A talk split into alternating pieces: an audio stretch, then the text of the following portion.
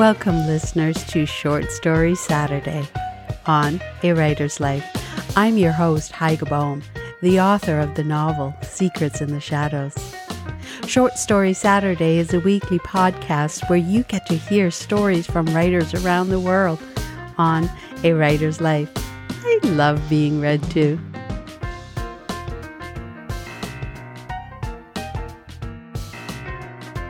I'm recording on the traditional, ancestral, and unceded territory of the Squamish Nation.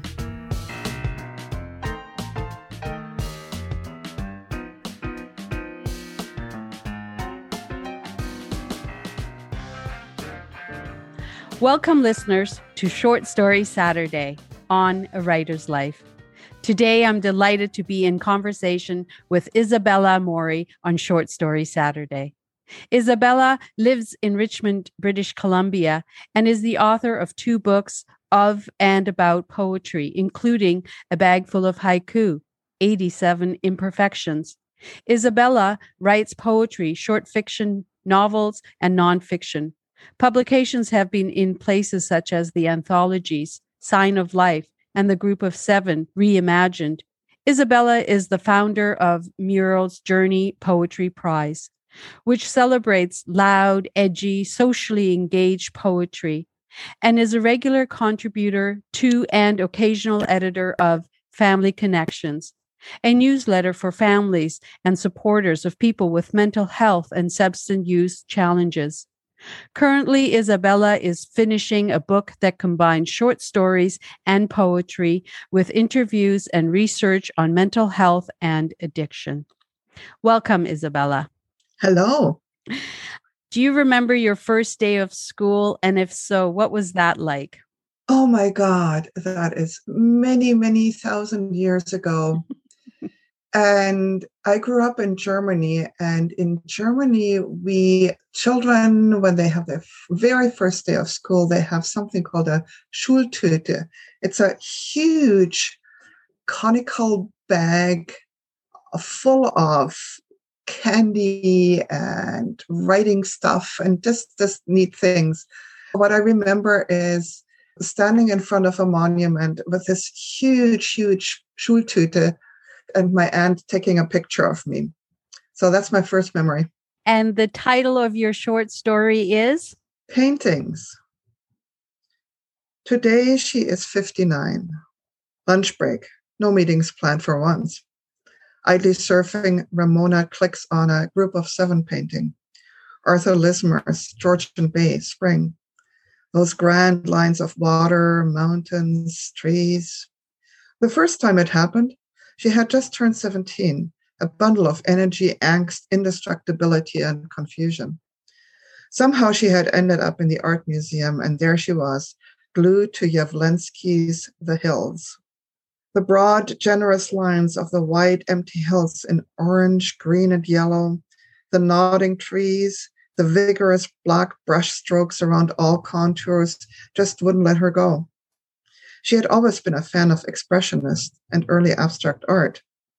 Always. Thanks to her artist parents, all her 17 years had been doused in classical music, art, philosophy, literature. Refusing to finish high school, she tried to get away from all that refinement.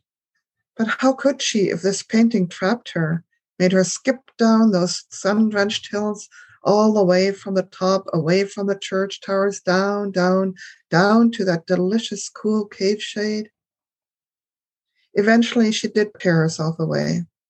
Decades later, still, it seemed she could still hear the sound of paint ripped off, leaving ugly little white holes somewhere on the canvas.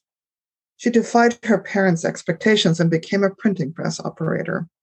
With her eye for proportion and color, and despite the fact she was a woman, yes, the despite was still there, it did not take long for her to become production manager.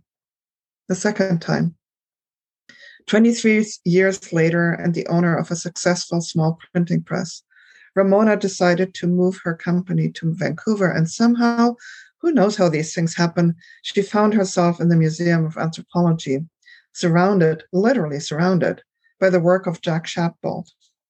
She sat in the middle of the room on one of the artfully arranged seat pods and 360 degrees around her hung Shadbolt paintings, one, two, three, 19 of them. The deliciousness of the colors and shapes was almost painful. Almost. Not painful enough to chase her out of that grove of mouth-watering greens and swooping daring lines rushing at her like the first taste of cold beer on a hot summer day. She wanted to lick the yellow background off black and yellow calligraphy number four, taste the licorice of those black hieroglyphs. Still, in the end, she could not help but run, run away from the torturous intensity of all that beauty. And today, here she is. Those grand lines of water, mountains, trees. She does not even turn the computer off or take her coat. She grabs her car keys, rushes past her assistants, runs down the stairs. Elevators are small and tight. No expressionist ever painted them. Across the sprawling, a uh, sparkling marble floored entrance of the empire she has built, throws herself into her BMW and speeds off leaves it all behind. Barely, just barely, she makes the two o'clock ferry. She walks out onto the deck, shivering under the February clouds. The white glint of the seagulls circling the ship, the wide, pale blue sea, and the silver gray horizon painted miles ahead. What a delight comes over her as her dry eyes drink it all in. She can almost feel the brush in her hand, sense the tug of the canvas waiting for her touch.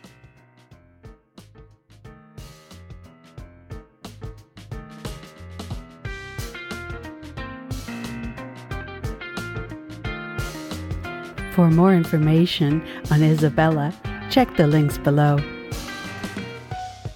And while you're at it, why not subscribe to A Writer's Life?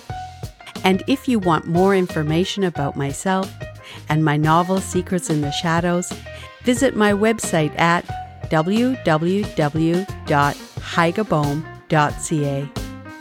For a kinder world, take care of each other.